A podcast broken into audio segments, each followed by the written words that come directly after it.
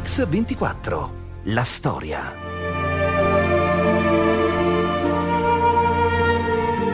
Non riusciva mai a fermarsi uh, sull'esistente. Era spinto anche in circostanze tutt'altro che elementari e facili a moltiplicare i suoi sforzi, a prendere strade sconosciute. Era un trascinatore, era un leader e, e oggi leader naturali ce ne sono pochi.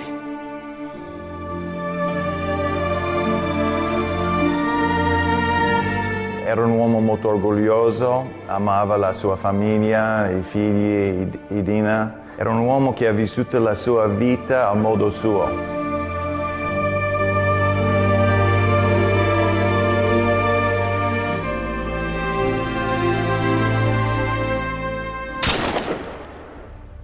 Io la vivo ancora oggi come una sconfitta questa storia. Perché io se non avessi rispettato la parola data a Gardini tramite il suo avvocato. Probabilmente Gardini oggi era ancora vivo. Il 23 luglio del 1993 nel Palazzo Belgioioso di Milano, Raul Gardini si toglie la vita con un colpo di pistola alla tempia. È l'ennesimo suicidio che scuote un paese travolto dal ciclone dell'inchiesta milanese su Tangentopoli. Solo pochi anni prima Gardini aveva siglato l'accordo con il governo per creare l'Enimont, il più grande polo chimico italiano di tutti i tempi, ma quell'accordo che poteva segnare il suo trionfo per lui si rivela l'inizio della fine. Quella che raccontiamo oggi a Mix24 è la storia di Raul Gardini, la storia di un imprenditore coraggioso, avventuroso, un giocatore che alza continuamente la posta, lanciandosi in imprese temerarie come la scalata a Montedison, il Moro di Venezia, la Coppa America. Una storia sorprendente per certi versi ancora sconosciuta, un racconto che parte da lontano, dal cuore dell'Emilia Romagna. Ravenna, capitale dell'impero romano d'Occidente e del regno degli Ostrogoti. 12 imperatori, 8 re. La piccola città romagnola diventa la nuova Roma. Poi la storia si ferma. Finché 15 secoli più tardi, nel secondo dopoguerra, un uomo getta le basi per un nuovo impero. Il suo nome è Serafino Ferruzzi. Negli anni 60 la Ferruzzi movimenta 2 milioni di tonnellate di merce è il primo importatore italiano di cereali, soia, olio di semi e cemento, diventando uno degli operatori più importanti d'Europa e del mondo. Un errore del pilota a provocare la sciagura aerea. Forlì, 10 dicembre 1979. Nelle immagini vedete il luogo dove... Serafino Ferruzzi muore in un incidente aereo all'età di 71 anni. I figli Ida, Franca, Alessandra e Arturo si riuniscono per decidere chi dovrà guidare la società di famiglia. La scelta è unanime, a tenere le redini dell'impero di Ravenna sarà Raul Gardini. 46enne, ravennate doc, figlio di proprietari terrieri. Raul Gardini è il marito della figlia di Serafino, Idina. Così le parole del giornalista Cesare Peruzzi. Raul Gardini entra in contatto con il gruppo Ferruzzi molto presto perché le famiglie Gardini e Ferruzzi si conoscono e il suocero, cioè Serafino, chiede a Gardini di andare a lavorare con lui. Alla fine degli anni 50 Gardini abbandona definitivamente gli studi in agraria per dedicarsi completamente al gruppo Ferruzzi. Così lui stesso si racconta a Mixer nell'86. Io sono il continuatore dello stile Ferruzzi perché è uno stile che avevamo in comune in fondo, proprio perché il ragionamento partiva dalla terra, dalla, dalla, dal modo di coltivarla, dal modo di commercializzare i suoi prodotti, dal modo di trasformare questi prodotti che noi in fondo avevamo imparato a produrre per atavismo. La rivoluzione di Raul Gardini parte dalla strategia di mercato. Visibilità e relazione con i media caratterizzano la sua ascesa al potere. È intelligente, sicuro, si prende sempre quello che vuole. Così il ricordo di Gianni De Michelis. Era un misto di un visionario eh, con delle visioni sostenute da dei ragionamenti naturalmente e al tempo stesso di un guascone. Ecco, eh, questo mix può portare molto in là, eh, può fare, portare verso dei grandi successi ma può portare anche alla rovina. Gardini riorganizza il gruppo Ferruzzi e sposta il business aziendale dal trading all'industria. Lo zucchero sarà il punto di partenza del nuovo impero per rendere il gruppo il più grande e importante nel settore agroalimentare. Io devo andare in un'altra direzione. E ho bisogno di andarci con tutte le mie forze perché io ho gestito un cambiamento importante alla Ferruzzi. L'obiettivo finale era fare del gruppo Ferruzzi il più grande gruppo agroalimentare d'Europa. Nel 79 suggerisce a Ferruzzi l'acquisto di Eridagna, il primo produttore di zucchero in Italia. Nell'81 scala la società di zucchero francese Beguinsé, che diventerà sua cinque anni più tardi. A guidarlo l'intuito, l'ambizione, la rapidità di esecuzione le guerre, diceva, si vincono prima ancora di essere combattute. A questo punto però siamo negli anni Ottanta, Raul Gardini capisce che ci sono le condizioni ideali per entrare nell'alta finanza italiana da protagonista. Gennaio 1985. Dopo il lungo silenzio degli anni di piombo, l'Italia sembra rinata. Un'ondata di benessere cavalcata dal nascente rampantismo inebria gli italiani di una nuova euforia collettiva. Raul Gardini mette la Ferruzzi finanziaria sul mercato. I soldi, dice, si trovano in borsa, basta saperli prendere. E in tre anni fa entrare nelle casse del gruppo più di 3.000 miliardi di lire. Milano è diventata la capitale del benessere. Raul Gardini il simbolo dei nuovi Yuppies, sorpresi da un progetto che spiazza tutti, la benzina verde. Così il ricordo del giornalista Cesare Peruzzi. Aveva il sogno di arrivare a una chimica non inquinante partendo dalle materie prime agricole. L'etanolo di derivazione agricola può essere utilizzato come antidetonante al posto del piombo. Così risponde a chi lo accusa di agire in nome del profitto. Io credo che eh, il profumo del profitto per un capitalista, e io mi considero tale, sia inevitabile.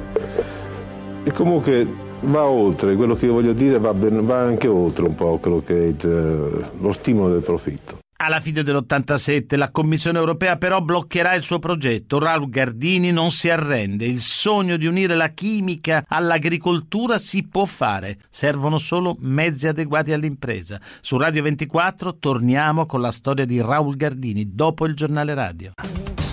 Bentornati a Mix24 con la storia di Raul Gardini, il contadino di Ravenna, il grande innovatore dell'agroindustria, mette gli occhi sulla Mount Edison. Questa la ricostruzione di come nasce quell'avventura nella testimonianza dell'amico di allora Angelo Rovati. Gardini viene, secondo me, eh, attivato nell'attenzione su Mount Edison eh, inconsciamente perché eh, da una cenettina che facemmo una sera a casa di Prodi a Bologna e dove Prodi gli disse ma insomma c'è questa Montesi non si capisce che cosa vogliono fare però era una battuta buttata lì così no? Nata nel 1966 dalla fusione del polo energetico Edison e quello chimico Montecatini, la Montedison è uno dei più grandi gruppi industriali del paese. Così la testimonianza del giornalista Cesare Peruzzi. La Montedison era al centro di uno scontro tra gli azionisti molto violento e in questa situazione Gardini intravede la possibilità di diventare l'azionista di riferimento. Ma Gardini deve affrontare un osso duro. A guidare la Montedison dal 1979 c'è Mario Schimberni, Riservato, schivo, enigmatico, non fuma e non beve. Lo chiamano l'uomo di ghiaccio. Questo è il commento dell'ex vicepresidente di Montedison, Giuseppe Garofano. Uno dei più grandi manager italiani, con un taglio imprenditoriale che eh, ha consentito prima di salvare la Montedison quando io sono arrivato, quindi nel 1980, e poi di farla diventare una società così appetibile da essere oggetto di scalate ostili. Schimberni ha un solo obiettivo, fare della Montedison la prima public company italiana. Così il giornalista Cesare Peruzzi. Quindi l'idea di poter avere una grande società che fosse gestita solo dai manager e rispondesse ai propri azionisti il giorno dell'assemblea con i dividendi e gli utili eh, prodotti. Alla metà degli anni Ottanta il pirata del Foro Bonaparte acquista la Standa, il Messaggero, il 20% del gruppo RCS, poi scala la B Invest della famiglia Bonomi e l'assicurazione fondiaria, così la testimonianza di Gianni De Michelis. Naturalmente questo creò un certo quale scontro tra Cuccia che aveva sempre con, la, con Mediobanca avuto un occhio di riguardo sulle, delle, per le vicende della chimica e Schimberni medesimo. E all'inizio l'intervento di Gardini fu, tra virgolette, come cavaliere bianco eh, a favore di Schimberni, fu sollecitato da Schimberni. Di Schimberni lei cosa pensa? Schimberni quando si muove sa dove vuole andare, lo sa con, lo sa con chiarezza e ha, insomma, mette in preventivo tutti gli imprevisti e riaffronta con la dovuta decisione. Dallo zucchero alla benzina verde, dalla borsa di Milano a Montedison, Raul Gardini diventa un protagonista della finanza internazionale e viene invitato più volte a entrare in Gemina, il salotto buono del capitalismo italiano. Ma il contadino di Ravenna dice sempre di no. Gardini non ama le logiche del potere e la partita per conquistare la Montedison se la vuole giocare da solo. Torino, 3 ottobre 1986. Enrico Cuccia incontra Carlo De Benedetti e gli propone un'offerta pubblica di acquisto per la Montedison. Prezzo per ogni azione 3.600 lire. Così la ricostruzione del giornalista Cesare Peruzzi. La situazione era in rapida evoluzione, c'era il sentore di una possibile OPA ispirata da Mediobanca. Il piano sembra perfetto, un attacco a sorpresa, è l'8 ottobre, sono le 6.30 del mattino. Così la ricostruzione di Angelo Rovati. Convocò il suo agente di cambio di fiducia che era Maiocchi e gli disse caro Maiocchi stamattina lei compri delle Montedison e questo gli rispose ma dottore quante ne compriamo? Tutte quelle che trova gli ha risposto e se n'è andato. Stesso giorno, ore 10, Gardini mette sul banco 1500 miliardi, ma è disposto a salire. Le quotazioni Montedison si impennano di colpo, ma è proprio quello che vuole l'imprenditore di Ravenna. Così il ricordo del giornalista Cesare Peruzzi. Fu una scalata eh, per l'epoca clamorosa e direi forse in questo momento gli fu poi attribuito questo appellativo anche di, del corsario di borsa. Stesso giorno, ore 16. Nel dopo listino le azioni sono salite a oltre 4.000 lire. L'OPA di Cuccia e De Benedetti è morta prima ancora di nascere. Raul Gardini ha in mano il 10% della Montedison. Inizia la seconda fase, quella della diplomazia. Questa la testimonianza di Angelo Rovati. De Benedetti fu uno dei primi ad offrirgli il suo 5% per arrivare alla quota di sicurezza e di messa in sicurezza di Montedison. 11 marzo 1987. In cinque mesi Gardini ha speso più di 2.000 miliardi, ma ha ottenuto il 40% della Montedison. Qualcuno dice che lei è un po' un parvenu della finanza, che pur di arrivare, cioè cambia le regole del gioco, senza preoccuparsi dei danni che crea al sistema. Cosa risponde? Io non credo che ci siano delle regole del gioco per, per ottenere gli obiettivi che uno oh, si prefigge le regole sono quelle del mercato. Io mi ottengo le regole del mercato. Rieccoci su Mix 24 con la storia di Raul Gardini. Siamo nell'87 e il contadino di Ravenna, dopo una scalata lampo, è in mano il 40% della Montedison. Adesso però l'indebitamento del gruppo Ferruzzi ha bisogno di sostegno esterno. Gardini allora va da Cuccia. Ma la pace con Mediobanca dura solo qualche settimana. Ancora Cesare Peruzzi e Vanni Balestrazzi perché Gardini riteneva, avendo acquistato la Montedison, di avere lui il diritto di decidere le scelte importanti e quindi non, diciamo, non accettava una sorta di, di sottomissione alla, alle logiche di sistema che erano poi governate appunto da Cuccia e dalla Mediobanca. E nel giro di finanziario di Milano dissero, molti dissero, questo è l'inizio della fine di Raul Gardini.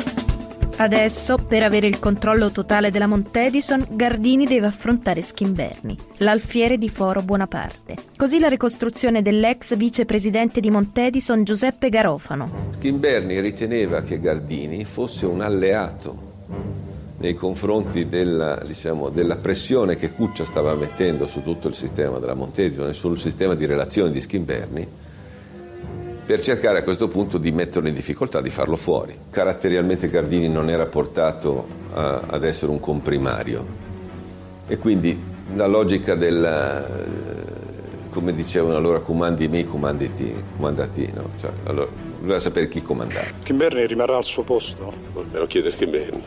Certo eh, è stato un grave errore non riuscire a capire qual era la potenzialità di un'alleanza con Schimberni anche nella diversità dei caratteri.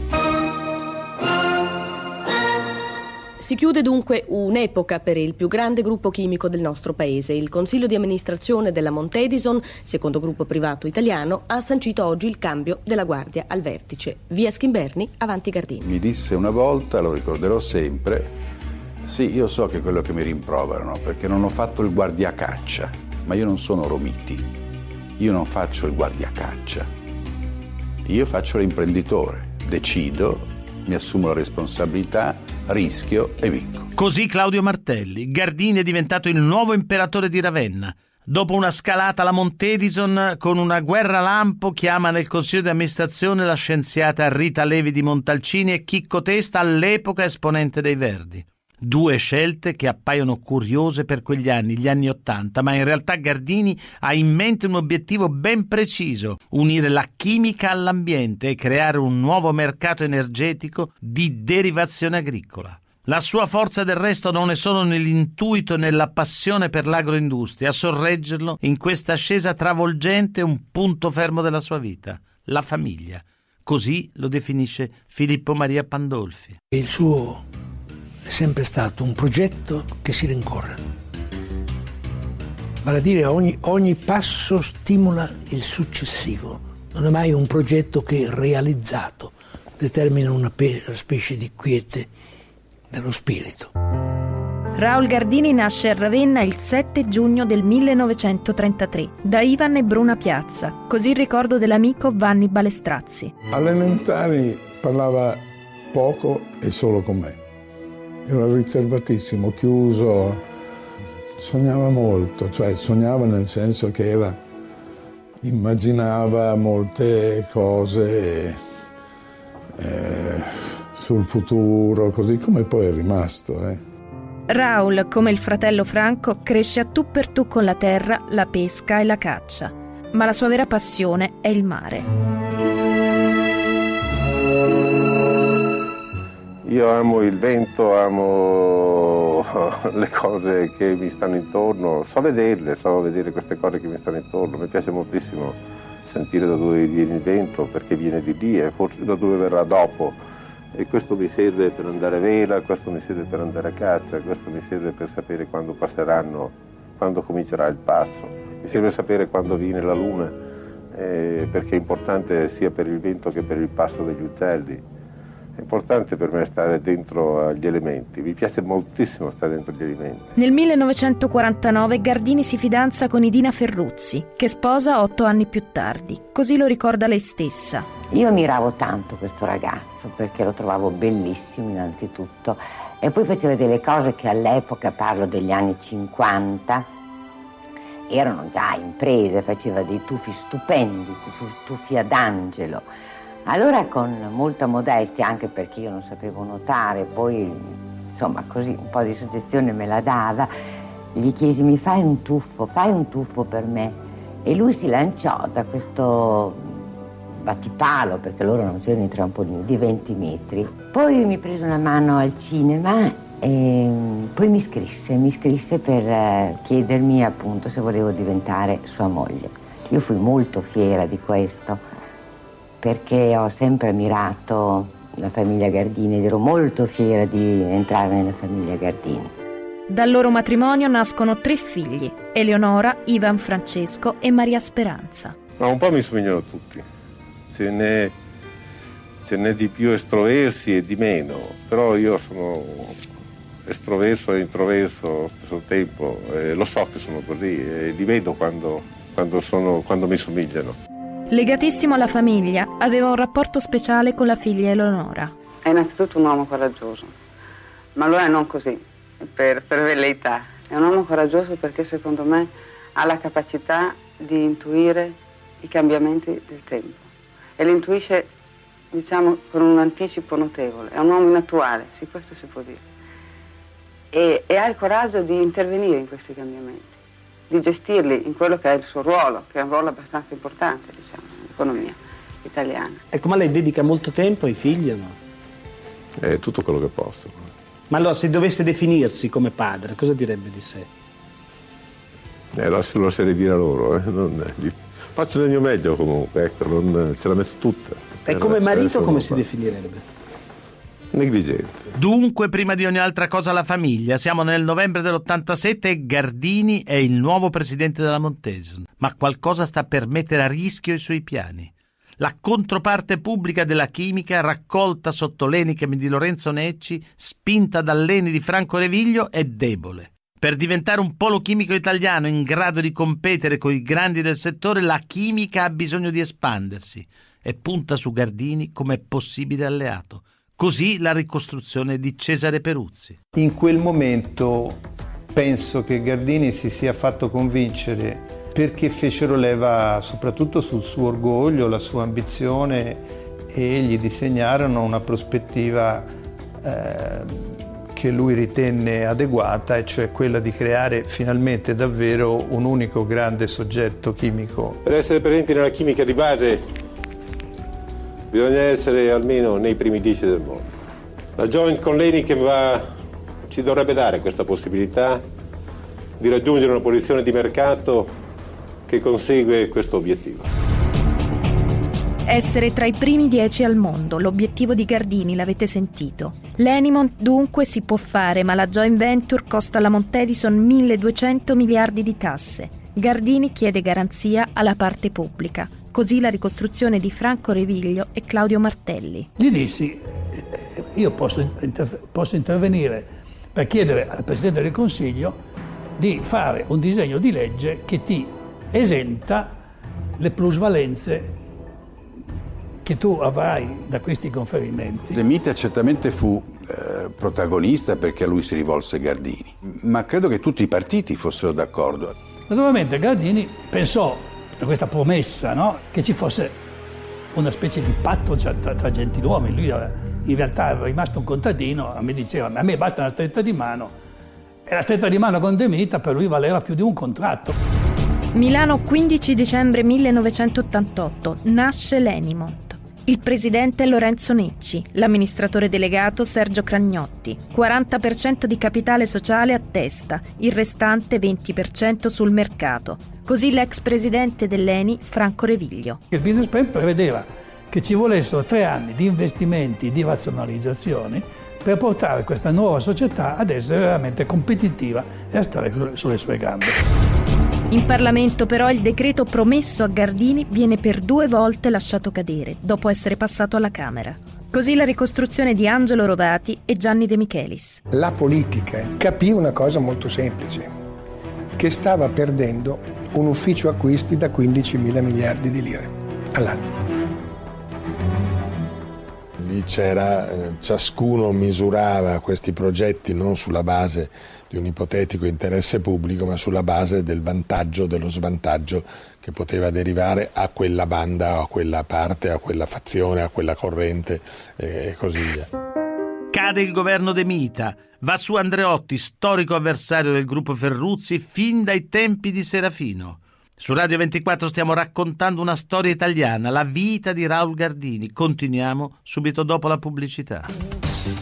Su Radio 24 stiamo raccontando la storia di Raul Gardini. Il 15 dicembre dell'88 è nata l'Enimont, dalla fusione dell'Eni Pubblica con la Montedison di Gardini. Per lui, per il contadino di Ravenna, è la costituzione di un grande progetto di chimica industriale per l'Italia. Ma la parte pubblica è imbrigliata tra cavilli della politica.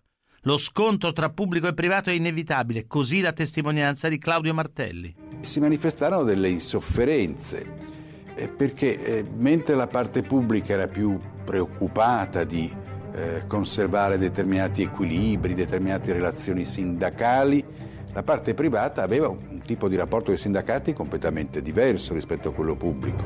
Le decisioni venivano prese con molta più rapidità, mentre all'interno della parte pubblica c'era sempre un confronto di opinioni, delle mediazioni e quindi anche una certa lentocrazia. E questo faceva imbestialire Raul perché voleva decidere per la chimica, voleva creare davvero un polo chimico nazionale competitivo con i colossi mondiali. Insomma, il progetto Enimont sembra un complotto. Noi naturalmente abbiamo provato a sentire fra gli altri Ciriaco De Mita, Paolo Cirino Pomicino, Carlo Fracanzani, ma nessuno ha voluto rilasciarci un'intervista su questo tema.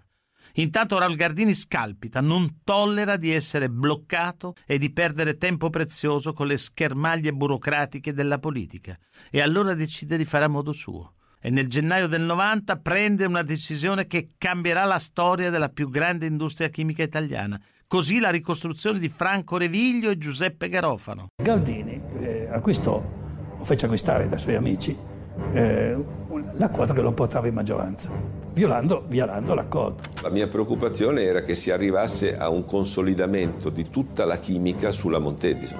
Non stava in piedi, ero preoccupatissimo. A un certo momento si è sentito tradito nel patto che lui credeva di aver fatto da buon contadino per l'esenzione delle plusvalenze. Di fronte avevamo lo Stato, o comunque un sistema parallelo allo Stato, e dall'altra parte una società privata che doveva farsi i conti con le risorse che aveva e con, il, con gli azionisti, quindi con la redditività che avevamo promesso. Padova, 24 febbraio 1990. Raul, nuovo imperatore, detiene ormai la maggioranza delle azioni Enimont. Di fronte ad una platea di dirigenti annuncia da oggi la chimica italiana sono io. Ha fatto un po' di impressione l'altra settimana il suo discorso di Padova in cui lei ha detto di fatto la chimica sono io. C'è ancora una chimica pubblica, dottor Gardini? Non c'è una chimica pubblica, c'è solo una chimica privata. 27 febbraio 1990 Lorenzo Necci si dimette dall'Enimont. Lo scontro tra pubblico e privato è diventato una guerra di potere. Gardini e la Montedison da una parte, Andreotti, Forlani e Craxi dall'altra. Così la testimonianza di Angelo Rovati e Giuseppe Garofano. CAF, che era poi la politica, avrebbe perso comunque un asset di importanza fondamentale per quanto riguarda la gestione del potere allora in Italia. E quindi c'era un interesse diretto della politica, del sottobosco della politica, a mantenere le mani su un pezzo di economia che era funzionale ad eleggere qualche decina di parlamentari. Craxi era convinto che Gardini fosse troppo prepotente, che il pubblico non poteva essere umiliato, usò questa espressione, la parte pubblica non poteva essere umiliata. Claudio Martelli, come avete sentito, è chiaro. La politica non ama Gardini. Il 5 settembre 1990 il ministro delle partecipazioni statali Franco Piga emette una direttiva per chiudere il capitolo Enimont. È il cosiddetto patto del cowboy. Così ancora Claudio Martelli e Giuseppe Garofano. Ma questo patto del cowboy poi è una soluzione abbastanza ragionevole. Quando ci sono due soci eh, a pari eh, potenza nella stessa impresa e non vanno più d'accordo, bisogna organizzare un divorzio. È tecnicamente un patto in cui c'è uno che compra, una parte che compra e una parte che vende, uno dei due fa il prezzo chi fa il prezzo dà la facoltà a quell'altro di decidere se a quel prezzo compra o vende. Montedison, due correnti di pensiero, una che lei compra, l'altra che lei vende. Dove sta la verità? Decido io. Decido io, sostiene Gardini, e l'imperatore di Ravenna spiazza tutti e decide di comprare. Così Giuseppe Garofano. Anche perché gli avrebbe dato un notevole potere e questo, a quel punto l'ho visto ragionare anche in questo modo. Questo con i conti della Montedison, con la possibilità che avevamo di permetterci un'operazione del genere, non aveva niente a che vedere, non potevamo farlo. Cominciano a trapelare notizie su tutta la stampa che le banche avevano chiesto di ritirare i fidi, eh, gli scoperti a Gardini e quindi l'avevano messo in una difficoltà insuperabile. Così Claudio Martelli, Leni sta perdendo la guerra contro Gardini e decide di cambiare le regole del gioco. Il 9 novembre 1990 chiede al presidente vicario del Tribunale di Milano, Diego Curtò, di sequestrare tutte le azioni Enimont sul mercato per togliere la maggioranza societaria a Gardini. 13 giorni dopo Gardini abbassa la testa e vende la quota Montedison all'Eni per 22.805 miliardi. Così Franco Reviglio e Cesare Perruzzi. Presidente Cagliari, Raul Gardini dice che è stato in sostanza intimato al gruppo Ferruzzi di vendere la sua quota. Che cosa c'è di vero? Ma eh, non c'è assolutamente niente di vero perché a Raul Gardini abbiamo proposto un prezzo e un contratto che erano in perfetta simmetria. Lui poteva sia comprare che vendere alle stesse condizioni alle quali noi per loro decisione abbiamo comprato. Quel progetto eh, di fare una grande impresa nazionale con 55.000 dipendenti, 16 mila miliardi di lire di fatturato. È fallito. Cosa è successo? Che l'ENI poi alla fine si è ripreso le sue partecipazioni e la chimica italiana è stata liquidata. Chiusa la vicenda Enimont eh, con soddisfazione finanziaria per i Ferruzzi all'epoca, fu una, una transazione piuttosto clamorosa, eh, Gardini si dimise in, eh, da tutte le cariche che aveva non solo in azienda ma anche nel paese e in, eh, lui disse ufficialmente per incompatibilità ideologica. Martedì 7 giugno 1991, Raul Gardini compie 58 anni. Quattro giorni dopo riceve un regalo diverso dal solito. Raul Gardini non è più alla guida del gruppo Ferruzzi. Il consiglio di amministrazione della Serafino Ferruzzi, la cassaforte della famiglia di Ravenna, ha deciso di affidare l'incarico a lungo ricoperto da Gardini ad Arturo Ferruzzi, il figlio di Serafino, fondatore del gruppo. Famiglia Ferruzzi che probabilmente era anche stanca di seguire le lotte continue in cui il condottiero Gardini trascinava le truppe di Ravenna. L'impero di Raul Gardini è finito. Il progetto Enimont, che nelle sue intenzioni doveva portarlo ai vertici della chimica mondiale, si è rivelato un fallimento totale. Liquidato con 505 miliardi di lire dalla famiglia Ferruzzi, stanca di sentire lotte continue, come avete sentito da Cesare Peruzzi, Gardini riparte da zero con una nuova società in Francia e come sempre cerca nuove sfide e nuove avventure alimentata dalla sua passione. Ma la vera sfida per dimostrare al mondo la sua stoffa di imprenditore visionario arriva dal mare, dalla California. 11 marzo 1990, nel cantiere Tenkara Montedison di Porto Marghera è nata una barca che farà storia, il Moro di Venezia, nata per gareggiare nella competizione velica più prestigiosa di tutte, la Coppa America. Così ricordo del timoniere del Moro, Paul Cagliar. Ho conosciuto Raul in uh, 85 a Palma de Mallorca. Io avevo 25 anni. E, um, avevo un'impressione di un uomo molto libero, molto coloroso. Nel 1991 è pronto il prototipo scelto per la gara. Tutta la tecnologia della Montedison viene applicata al Moro di Venezia. Gardini vuole costruire la barca da regata più veloce al mondo. Queste le sue parole.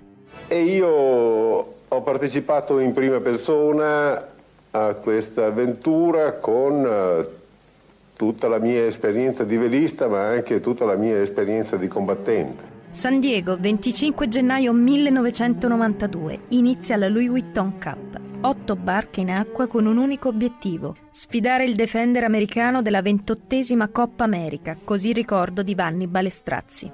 Era l'industria italiana che lì era in gioco, vedevo i giornali americani, e un'ondata di simpatia incredibile nei confronti di Raul e dell'equipaggio italiano. Il Moro di Venezia elimina uno dopo l'altro i pretendenti della Louis Vuitton. A contendersi il titolo di sfidante è rimasta New Zealand con la temibile squadra dei Kiwis. Il Moro inizia un recupero che nessuno si aspetta. 3 a 2, 3 a 3, poi passa in vantaggio. 2 ore e 20 di regata, il Moro di Venezia è oramai prossimo a questo traguardo, questo traguardo storico. L'Italia intera assiste incredula. Il sogno sta per diventare realtà. Ed ecco il cannone, ed ecco il cannone, abbiamo vinto, siamo sfidanti ufficiali. Siamo in Coppa America, siamo in Coppa America. Ragazzi, questo è un momento storico, un momento incredibile. Il Moro di Venezia ha coronato questa lunga esperienza, questa lunga campagna, lunghissima. Ecco il tender del Moro di Venezia con il quale ci siamo più volte collegati. Sono tutti sul Flying Bridge, ecco i ragazzi.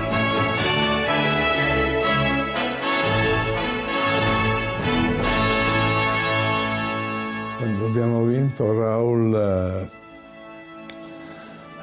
eh, ho visto la, forse per l'ultima volta Raul in, nella grande gioia. Ma la gioia che ricorda l'amico Balestrazzi dura poco.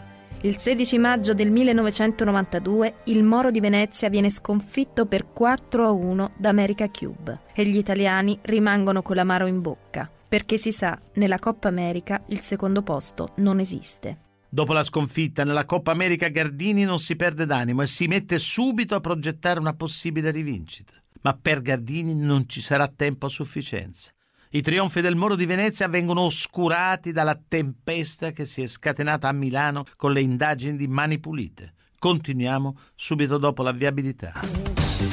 Rieccoci con la storia di Raul Gardini, siamo all'epilogo. È scoppiata Tangentopoli, uno dopo l'altro politici e manager ricevono avvisi di garanzia o mandati di cattura, è un effetto domino che travolge tutto e tutti. Questa la ricostruzione dell'avvocato di Gardini Marco De Luca.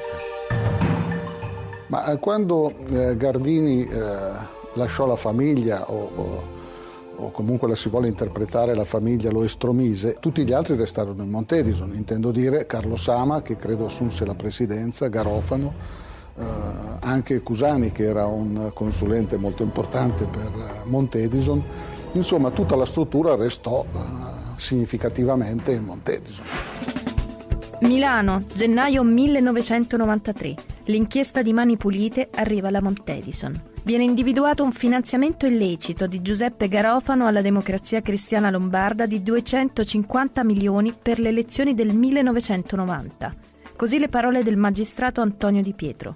Per cui quando abbiamo eh, individuato e eh, chiuso il cerchio intorno a Garofano, dagli atti processuali di altri fascicoli, Rexius, quello di Francesco, veniva fuori anche Garofano. L'inchiesta scopre un falso in bilancio maturato tra il 1990 e il 1991 di circa 150 miliardi che sarebbe servito a Gardini e alla Montedison per corrompere i partiti di governo e uscire indenne dalla chiusura di Enimont. Così l'avvocato di Gardini Marco De Luca. Quando si incominciò a parlare di cifre di questo genere, eh, Gardini disse chiaramente che non si riconosceva in cifre di questo tipo. Eh, ribadì spesso di avere lui autorizzato elargizioni ai partiti, ma non assolutamente nella misura che si andava dicendo in quel periodo. Negli stessi giorni il giudice Diego Curtò viene indagato a Brescia con l'accusa di aver ricevuto 480.000 franchi svizzeri dall'ENI in cambio del sequestro delle azioni Enimont. Così la ricostruzione del giornalista Cesare Peruzzi. La vicenda Enimont si è chiusa in quel modo perché ci fu un provvedimento di un giudice corrotto, corrotto dalla parte pubblica, per costringere Gardini a vendere Enimont. Gardini ha le idee molto chiare sulla vicenda Enimont e in un'intervista a Cesare Peruzzi spiega il motivo che avrebbe indotto Leni a non vendergli la propria quota. A tuo giudizio come mai non te l'hanno lasciata prendere, non ti hanno venduto il loro 40% allora? Perché sono branco di latte e quindi devono continuare a rubare. È come, è come spezzare i vitelli. Non si vogliono spezzare. Vogliono rimanere attaccati. Attaccati alla pannella. Non vogliono cominciare a brucare l'erba, non vogliono ruminare. Rimarranno sempre poppanti. Eh. Chi non vuole fare, chi non vuole cambiare diciamo, attitudini rispetto al progresso che vive rimane attaccato alla mannella, una mannella che poi si prosciugherà prima o poi, perché finiranno a mangiarsi la vacca. 26 febbraio 1993. Mattina presto. Arriva il primo avviso di garanzia per Raul Gardini. Così le parole del suo avvocato. Raul diceva spesso che da quando era uscito in, uh, da Montedison le persone che gli erano vicino non erano più uh, affidabili. 8 marzo 1993. Gabriele Cagliari viene arrestato per corruzione e illecito finanziamento ai partiti. Un mese dopo la Montedison con debiti per oltre 3.000 miliardi viene commissariata dalle banche creditrici. Gardini teme il peggio, così la testimonianza di Marco De Luca e Idina Ferruzzi. Che disse io sono mm, fuori dalla gestione di questa società da due anni, non so che cosa si può... Uh, cosa può essere accaduto in questi due anni. Da tanto tempo, da mesi, da giorni, continuare a chiedere a Carlo Sama e a Sergio Cusani gli elementi utili per la sua difesa. Questi non gli venivano dati. Mi diceva, mi promettono e poi io non ricevo, li aspetto e poi non me li danno. Io sono impotente, non sarò credibile e quando chiedono mi sbattono la porta in faccia. 13 luglio 1993. Gardini tenta l'ultima carta. Incontrare Giuseppe Garofano a Ginevra prima che parli con i magistrati di Milano. Così ricordo di Giuseppe Garofano. Tramite gli avvocati fu chiesto di poter avere un incontro con Gardini per poter a questo punto definire una linea di difesa. Come sono passato attraverso il gate mi sono reso conto che ero aspettato e che quindi intendevano arrestarmi a Ginevra. Ho avuto la precisa sensazione e ne ho l'intima convinzione che la comunicazione a questo riguardo fosse stata data da qualcuno che non aveva interesse che io incontrassi Gardini. E quindi non mi sbilancio di più, insomma, però indubbiamente già che c'era anche una faida interna, immagino che questo fosse. Giuseppe Garofano viene dunque arrestato e portato in Italia. Gardini è smarrito e incredulo. Quanto alla Ferenimont si parla di 150 miliardi di lire di tangente. Per qualcuno è la madre di tutte le tangenti, ma a Gardini questa cifra non quadra e per vederci chiaro il contadino di Ravenna si prepara a collaborare con la giustizia. Siamo a giovedì 22 luglio del 93. Così la ricostruzione dell'avvocato Marco De Luca. Io dissi ehm, più volte al dottor Di Pietro che era il titolare di questa indagine che c'era la più ampia disponibilità di Raul Gardini di dire quello che sapeva e di collaborare con la giustizia. Devo dire che ho insistito più volte in quel periodo perché eh, Raul fosse sentito, ma la risposta fu sempre una risposta negativa. 22 luglio 1993. Il GIP Italo Ghitti ha pronto l'ordine di arresto per Raul Gardini.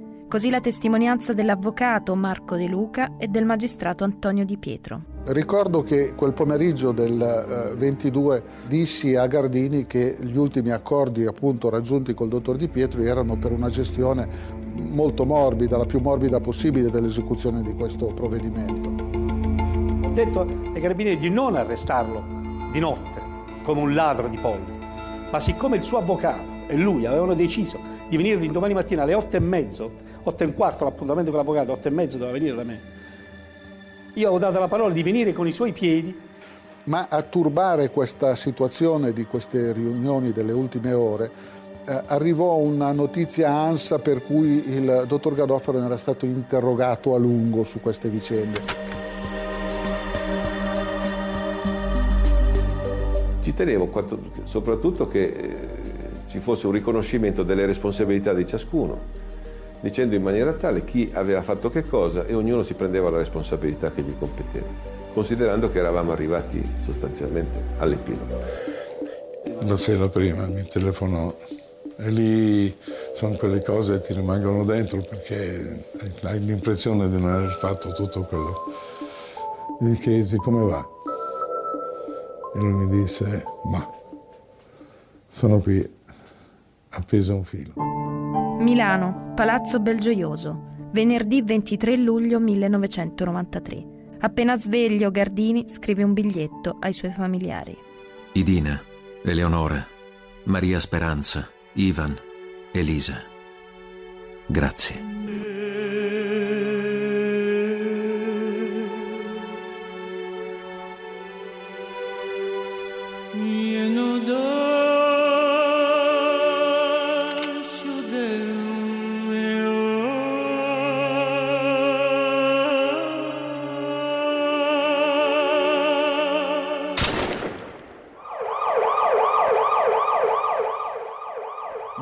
Interrompiamo i programmi per darvi una Raul Gardini si è ucciso con un colpo di pistola alla tempia nella sua casa a Milano.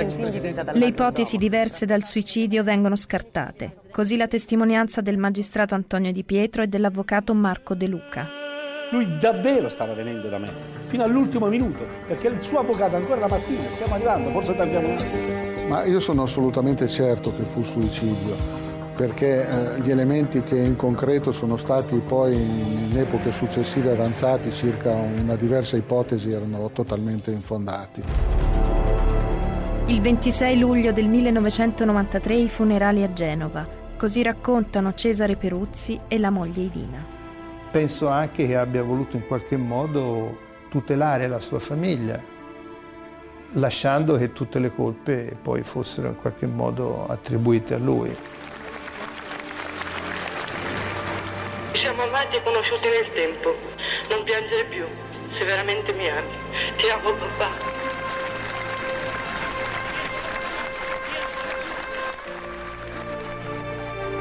Quel gesto che distrugge il bene più grande, che è la vita umana, non è ammissibile. Ma io lo rispetto, come ho sempre rispettato tutto di lui, fin dal 1949, amandolo nella preghiera.